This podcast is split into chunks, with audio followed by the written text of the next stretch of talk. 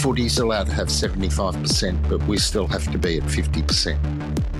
Yeah, it's sort of like, why can't we be at 75% either? Why, why are they allowed more than, you know, one person every two square metres at a football match and you're not allowed to in a cafe? Today on Dirty Linen, we continue to talk about the future, but for some reason, as I keep trying to talk about the future, I find myself thinking a lot about the past and the people who have been there for quite a while, instructing us in the art of dining, giving us places to have those important conversations, to create our own memories. And one of the places that I've thought about a lot and written about a lot over the years is Mario's Cafe in Brunswick Street, Fitzroy, owned by two Marios, Mario Maccarone and Mario De Pasquale. And we are speaking to that latter Mario today. Welcome to Dirty Linen. Thanks, uh, Dani. It's a pleasure to be with you. I think I've been I've been writing about Mario's today. It's my review for this weekend's Sunday Age. And without wanting to spoil myself, uh, I talked about this um, this sort of self-administered self-administered aversion therapy that I seem to be engaging in, where I think about the restaurants that I would be absolutely stricken to lose. And then I quickly go to them just feel relieved. And just in and just in case you miss out. Well, I think it's that well, there's, I suppose there are different streams to that. You know, one is, you know, we all know we need to spend money in the places we love to help preserve them. And I think we've never yeah. thought about that more than we have over the past year. But I think it's also, I mean, I guess, you know, we've been so blessed with a surfeit of places to go. And I used to live pretty close to Mario's. I'm not so close to it anymore. But I think it's that um, panicky gratitude that um, forces action and leads me to sitting before a, a, great coffee and a plate of eggs benedict and feeling like you know if, if i can sit here and do this then maybe it's going to be okay. Yeah there seems to be a lot of that sort of feeling around town at the moment that people um, you know, rather than just coming in and grabbing coffee and something to eat, are actually uh, make a point of telling you how appreciative they are that you're kind of still around and you're still doing it. And we particularly felt that uh, through the long lockdown period, or especially the first half of it, the second half of it, where the five kilometre limit was in, uh, was a bit of a drag because, you know, people weren't uh, where we are in Fitzroy, just outside the five kilometre sort of radius is, you know, your Prestons and reservoirs and all those sort of places, even Northcote, in fact, uh, which a lot of our customers come from. And uh, we didn't see any of them. And there was sort, sort of quite a bit of confusion about whether we were allowed to um, um, keep delivering outside that five kilometre uh, radius. Not confusion to us, but confusion to the customers. We knew we could, uh, but customers didn't know that they could order with us and we could deliver, you know, 20 kilometres if we were up to it. So there was, uh, it, it was um, a very weird period. it's probably not the first time you've heard that. Yeah. well, it's absolutely true and somewhat of an understatement. But how do we encapsulate the like like ridiculous year that we've all been through uh, in a sentence? It's impossible. But I suppose you know uh, we'll all remember it. Although in some ways, I in some ways I feel like I've already forgotten half of it, but and, or what it was really like. But I, I know it's in there somewhere. Yeah, I know the the shock comes when there's another lockdown. You know, when a lockdown comes, you think, oh no, here we go again. Um, you know, which happened between the first lockdown and the second, and then the recent five day one when those lock- lockdowns are announced. Um, there's, it's gut wrenching, really.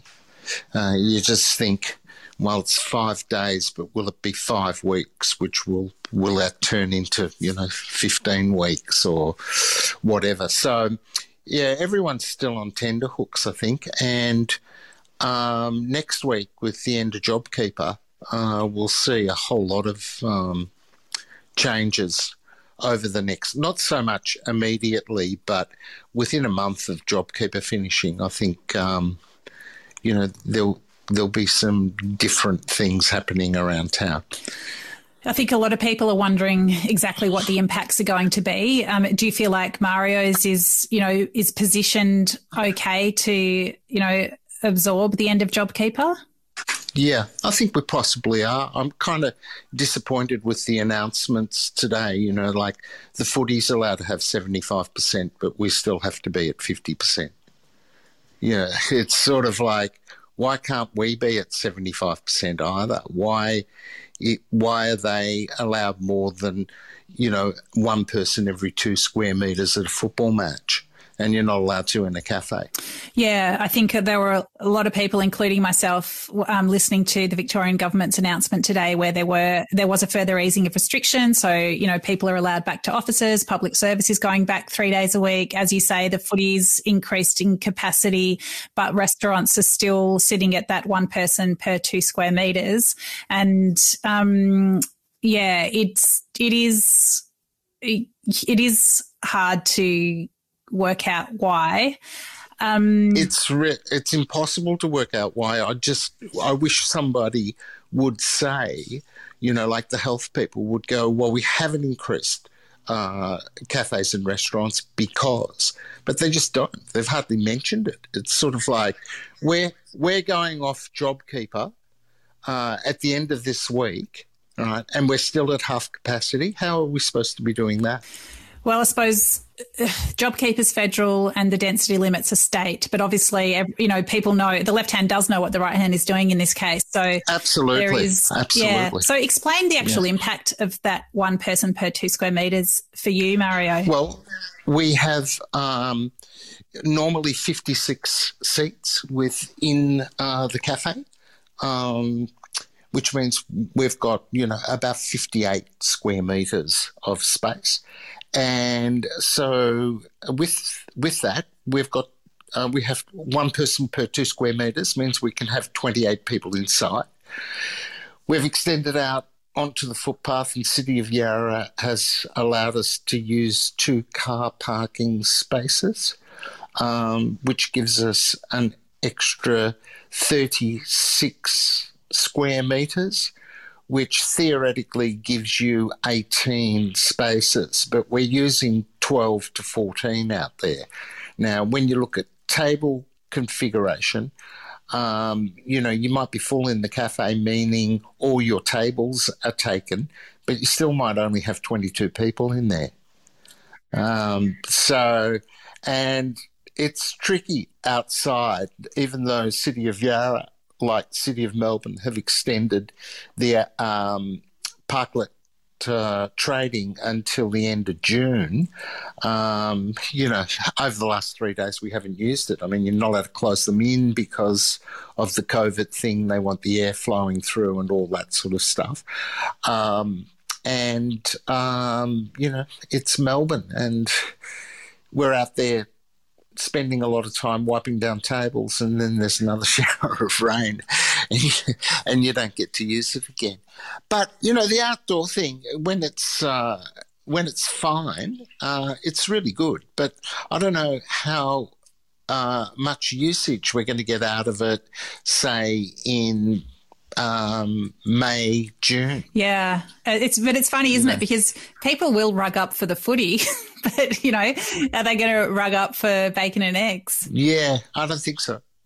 it's it's interesting, you know. You mentioned the city of Yarra, so that's the local jurisdiction, and you know we've just seen in you know five minutes of conversation how there are these three levels of government. Each of them impacts your business, um, and they're not really interconnecting in a policy sense. I mean, they do sort of accidentally, but each each jurisdiction um, and each level of government deals with its purview and it, how it shakes down for the businesses with all these is all these different impacts is is it's a bit it's a bit of a crapshoot, isn't it? Yeah, I think that's a whole other conversation in itself. I've always been an advocate for getting rid of two levels of government, that's state and um, local, and just having one government, like a federal government, with super councils that um, are run by the by the government, uh, and the government gets the final say in making the decisions. Because there's no doubt that with um, the well, to you know, to make it black and white, that the liberal state governments seem to be doing better than what the Labor state governments are. And, you know, they're trying to say it's not political, but it's all political. it's all about politics. It, there is a pandemic and it's a health crisis. But they're, they're still playing playing politics with it, and um, I can't believe that you know they can't just get together and you know have a look at this. Why why are oppositions uh, in the States opposing everything that they do. The only one that hasn't done it is South Australia. South, the South Australian opposition have always supported what the government's doing. In Victoria, if the state government says black, the you know the opposition says white. What you know, we need. It's time where we need to all be on the same wavelength, and yet it's not happening. They're still playing politics. Yeah, I mean there was a there was a slight semi glowing period right at the start of the pandemic where it did feel like politics was being put aside, but it certainly came back with a vengeance. And while of course there is a room for, I mean there is a there is a great role in accountability for oppositions, but um, but yeah, sniping and just um, backbiting as a matter of course was not helpful and has not been helpful. And I'd say, you know, it, nor was it helpful for the federal government to snipe and backbite and undermine the Victorian government. Um, so yeah, I, I I can see an argument for getting rid of some layers of government, but God help us if we're left with one layer of uh, the federal government and it's this federal government. But um, I'll try to keep my um, my feelings somewhat reined in because then uh, it might get uh, yeah, it just might I might get carried away. Um, so, Mario, I'd love you to talk about this incredible history of 35 years. You're celebrating 35 years next next month, April 24. So you've been there since 1986, which is absolutely bloody incredible. And it was a very different Melbourne that you opened up in in the 80s. Yeah. Uh, can you sort of talk about what the industry was like then, what it's like now, and what you think that means for where we're going next? Um, well, if if you think back to the we, we, were just on the cusp. We'd opened just before the liquor licensing laws changed um, there was a Cain government in Victoria, and he uh, commissioned the Nieuwenhuysen report on liquor licensing. And uh, when that was implemented, and it was all done really quickly, uh, I think it was implemented in '87, and we started in '86, or maybe it was we started in April, and then by the end of the year, I think we got our license in January of the following year. Things changed dramatically. You know, like you. Um, you couldn't go to a cafe and have a drink. Um, you had to eat food to be able to have a drink. And let's face it, in 86, there wasn't that many cafes around. I mean, mm. when we were in Brunswick Street, we had Baker's next door and Rhumbarellas were down the road. And, you know, there was just a handful of cafes in Melbourne, and not a lot of them were doing um, breakfast, although Baker's was next door to us. Uh, so when we came in doing breakfast, uh, and we did breakfast all day, every day, and that was kind of to cater for the arts community that were in the area at that time. So we uh, had, um, you know, artists, musicians, all sorts of creatives living in the shops. In in in our block, there was five boarded up shops. Um, my business partner, Mario Maccarone, was already working at the Black Cat. So he'd kind of, uh, you know, had an in into that scene. Mm-hmm. And they, in the same year, I think it was, no, in 83, uh, in fact, Roar Studios opened down the down the road, which was an artist collective, and you know there was lots of lots of stuff happening um, with music, theatre. The Universal Theatre was still in uh, Victoria Street. Um, there was lots of stuff happening around the place.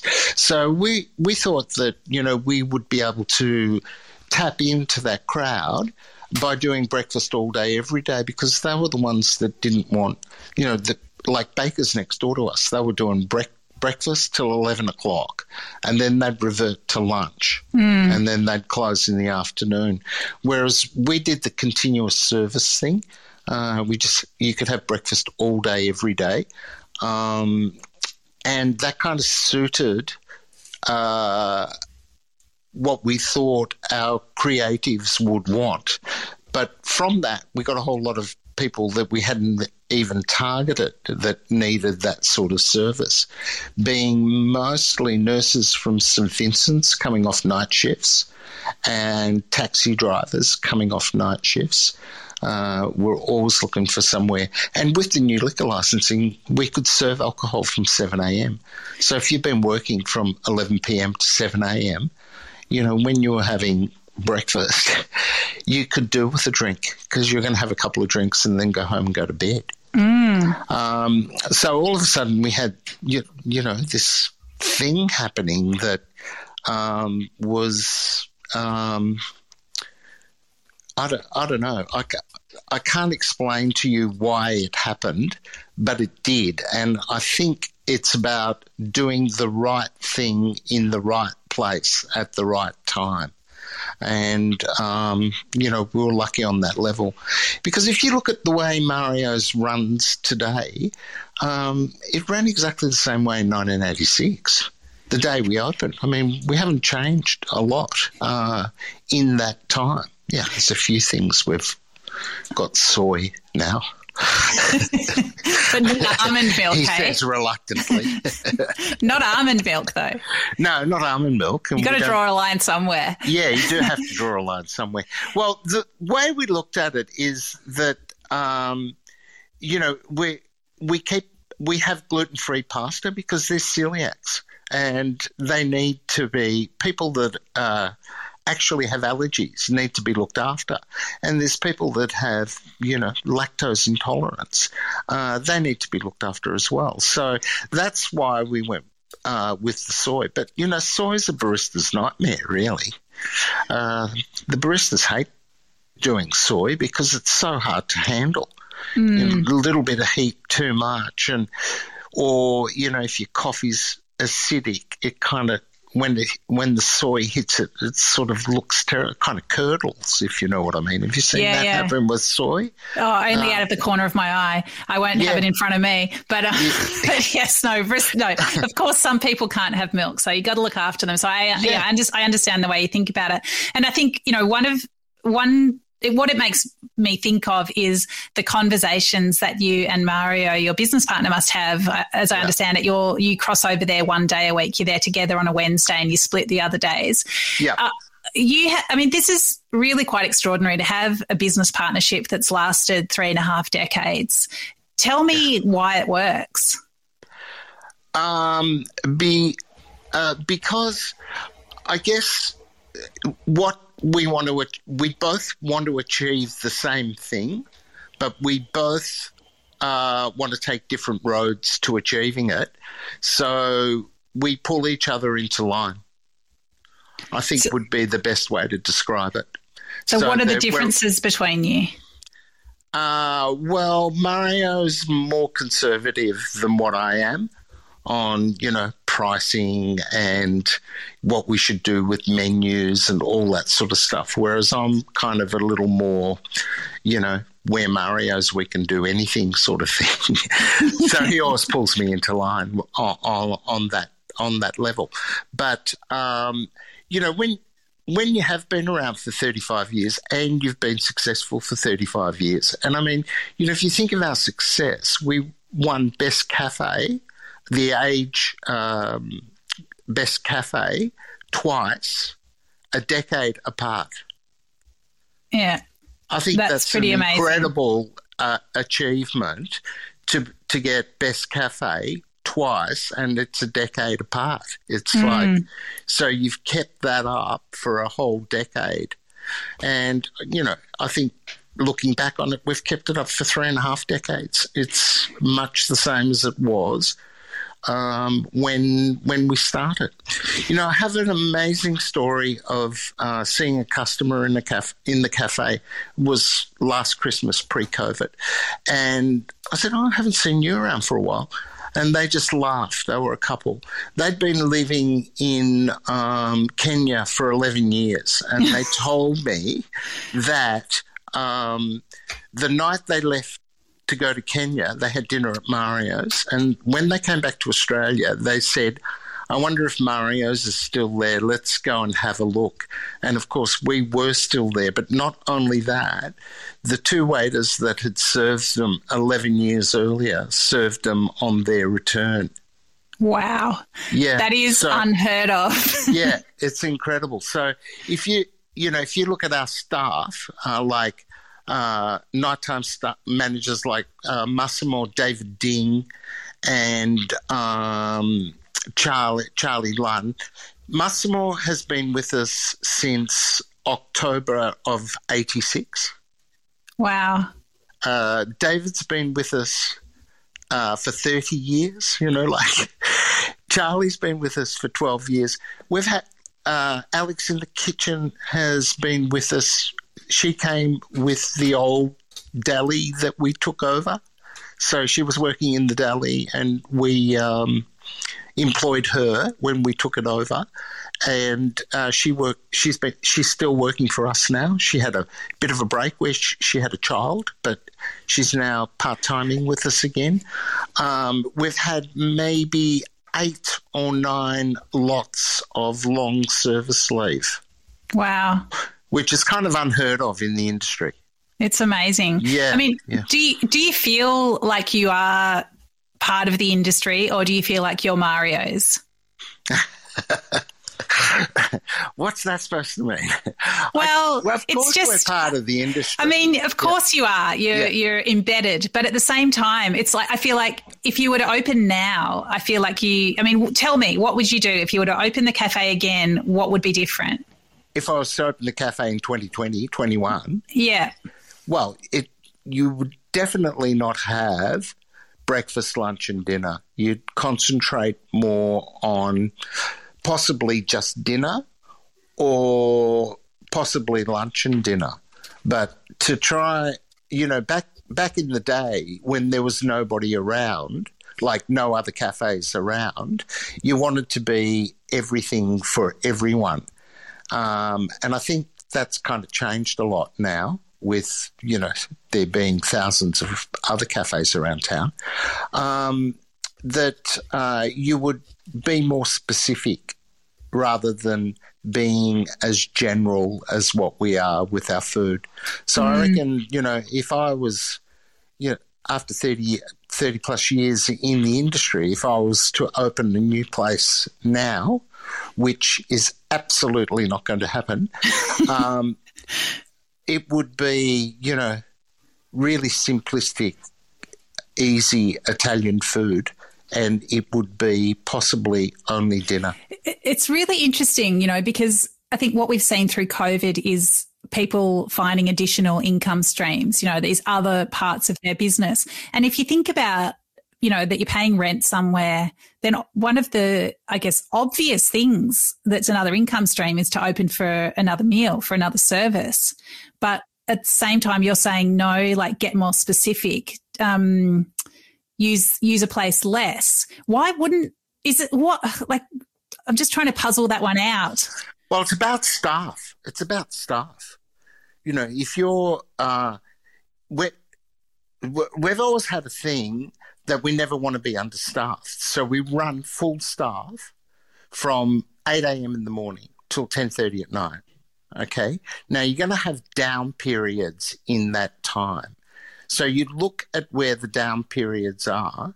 Like we we can look at our you know, 17 hours trading and see where most of the money is taken, right? And I go, you know, one of the arguments I have with Mario is, well, you know, if we were looking at it totally fiscally, we would only open at night because that's where the money is. So, but he'll go, yeah, but historically, we've done breakfast, lunch, and dinner and you know, he his thing, even from early on, and I agree with him, is that if you want to go to Mario's, you should never have to think about whether it's opened or not.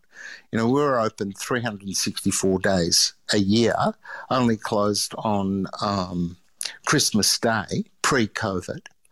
Um, so you never had to think about whether Mario's would be open or not because it was just always open and you know you could go along. I mean, we always had right from the start. We decided we weren't going to take bookings. Uh, we wanted to to be come and go, casual, not you know book 15 for you know John's birthday or, or whatever uh, you might want to do. So we kind of steer away from big groups and run it as a cafe without any bookings. So, you know, if 10 people want to come along and for some for a celebration and they can't make a booking, it's likely that they won't come along because, you know, if you're going to organise 10 people, you need a booking. You've got to have somewhere. Because if you come to us, you mightn't get in, you know, or something like that. But I, I think that that's really worked in our favour over the years. And then, you know, like four years ago or something, there was this big thing with Chin Chin not taking bookings. I mean, we we've never taken bookings, and all of a sudden it was a marketing tool for them that they weren't taking bookings. I mean, good luck to them, but you know, you just wonder about. Um, I I think I'm not sure that we're like a lot of people know that we're there, but there's still a lot of people that don't know that we're there and don't know what we do. And even, you know, today at lunchtime, I had people that had never been before. And I think, wow, that's fantastic. You've never been. There's still an audience out there. There's still pe- there's still customers that we can get to to come. New customers. There's still new customers for Mario's to have, which I find extraordinary. And what do you reckon they what do you think it, it feels and looks like to them when they get there? Well, I, you know, in the early days, uh, people found it really intimidating. It was kind of really groovy, and everyone was wearing black, and it was full of you know creatives and all that sort of stuff. Uh, that changed over the years. Um, with you know people just deciding that they were going to come along, so we had a much sort of uh, more diverse mix of people coming in. Um, so I don't think it's it's as intimidating to come to as what it was in the you know late eighties, early nineties when we were really sort of you know we were definitely ahead of our time in what we were doing uh, in the industry, and we took total advantage of the new. Um, liquor licensing laws that came out in the late 80s. I think, you know, if you ask me who my hospitality hero is, I would tell you it's John Nieuwenhuysen because, you know, his report just totally changed the face of Melbourne. Yeah, so that report meant that the even it, it, resulted in places like yourselves being able to serve alcohol any time of day. It certainly led to the laneway bar culture that Melbourne's been blessed with, and yeah, it just made that that I suppose people could think more creatively about the kind of hospitality experiences that they wanted to offer. So it was really transformative. Um, it's so interesting to hear you talk about, you know, the fact that you were ahead of your time and, and now, I mean, now you're, I don't know, I don't know how to think about it. It's like you're in, you're obviously in the time, you're in now, but, um, there's no acai bowls and there's no, chia puddings and yet you you refrained from you know stacking vegetables high on the plate during the 90s and i don't know like what oh, we did a bit of stacking. Don't worry about that. Where do you place yourself? Like is it like we were of a time and we're staying there or do you feel like it's you've moved with the times? I mean do, or do you even do you think about that? Yeah i do think about it a lot actually.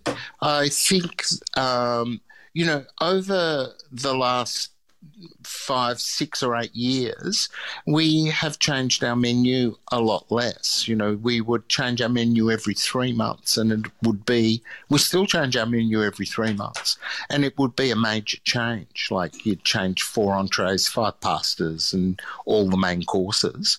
Um, and it wasn't all necessarily about seasonality, it was about offering people more stuff. But over the years, um, you know, we've discovered that sometimes you'll go and take an order from somebody and they haven't even looked at the menu and they know what they're going to order because, you know, they're coming to Mario's for a puttanesca or they're coming to Mario's for a lasagna and a glass of wine and they're going to get out there. So um, we realize, realize that you, you, know, offering lots of different things all the time wasn't necessarily the best way to go. So we run started to run a specials board with four specials on it. So our menu becomes seasonally changed four times a year with the same structure. And, you know, if the kitchen wants to get creative, they can get creative with the four uh, things that are on the board. And that seems to work really well for us because um, a lot of our regular customers basically just order off the board or they will, you know, specifically come in for a certain pasta or a certain dish or, or whatever. So um, I think that's been a great revelation to us and has kind of cut our work back of not having to, you know, do so much work on menu changes and stuff like that. Okay. And are you saying that that it's that specials board that keeps you sort of, I guess, current, if you want to put it that way? Yeah, you could put it like that. Yeah, it keep, it it keeps um, the kitchen creative rather than just having to. Uh, and you know, we shop we shop at Victoria Market two days a week on on Tuesday and Thursday. So you know you'll be um, shopping for specials, but oh, shopping for your basics, and then looking for specials, especially on Thursday. That's going to carry you through the weekend, um, and earlier in the week as well. So um, yeah, it's like I don't think you, I don't think we're any different to any other place that's running around town. It's just that we've been running for a lot longer and, you know, kind of nailed it. You know. Like someone said to me at lunch today, they said, um, Who casts your waiters? it took me a while to catch on, and then I looked around at them and I thought, "Oh right, yeah, they sort of all look the same." I mean, when when uh, Mario and I were working as young waiters, all the waiters looked the same. You know, we all had uniforms that we wore, um, which we um, we worked for Raymond Sindos in a place called Sindos Bistro in um, Bourke Street, which was opposite where the old Southern Cross was, and it was kind of really of its time bistro in Melbourne, very French, you know, modelled on French one and stuff. And that's where I met Mario, and we both worked there together. Um, and we used to, you know, go down to Pellegrini's for for a coffee and stuff, and talk about this wonderful place that we were going to open one day. Um, and and you did it, and we did it, and we did it twice because you opened the Continental as well. Yeah, yeah, yeah, yeah. So the Continental in Prahran um, was uh, not only a, a cafe, um, bar, all, all, day, yeah, yeah, bar and live music, just a, a real, um, yeah, well, a, a, beautiful place for Melbourne, um, which through through the 80s, late 80s and 90s. When was that? Through the 90s. Through the 90s. Yeah, it opened in 91. The venue opened in 93 and it closed. In fact, um, on the 1st of May, it'll be 20 years since it closed. Right. Mm. But people still talk about it. Yeah, I had some great nights there. yeah. um, Mario, it's wonderful to talk to you. I'm so um, I'm really in awe that you've been there for almost 35 years, and I know that the the 35th birthday celebrations, we're you know we're still in a in a bit of a tricky spot post COVID. Um, I guess it won't be a massive street party, but I'm sure that um, there'll be some very fond feeling among yourself and the team and, and the community. So congratulations on on all that you've delivered to Melbourne, and, and thanks for thanks for the coffees and pastas and um, red wine over the years. Yeah, well, thanks, Dani. It's been a pleasure talking to you, and um, we'll catch up soon, no doubt. Look forward to it. Thank you. This is Dirty Linen, and I'm Dani Valent. We air the issues that the hospitality industry finds hard to talk about. We spend a week thrashing around each issue, hearing from different people with unique perspectives. We want to hear from you as well. If you have something that needs to be said about a topic, get in touch so we can include your perspective. Contact us at dirtylinen at deepintheweeds.com.au or hit us up on Insta at Dirty Linen Podcast. We can't wait to hear from you. This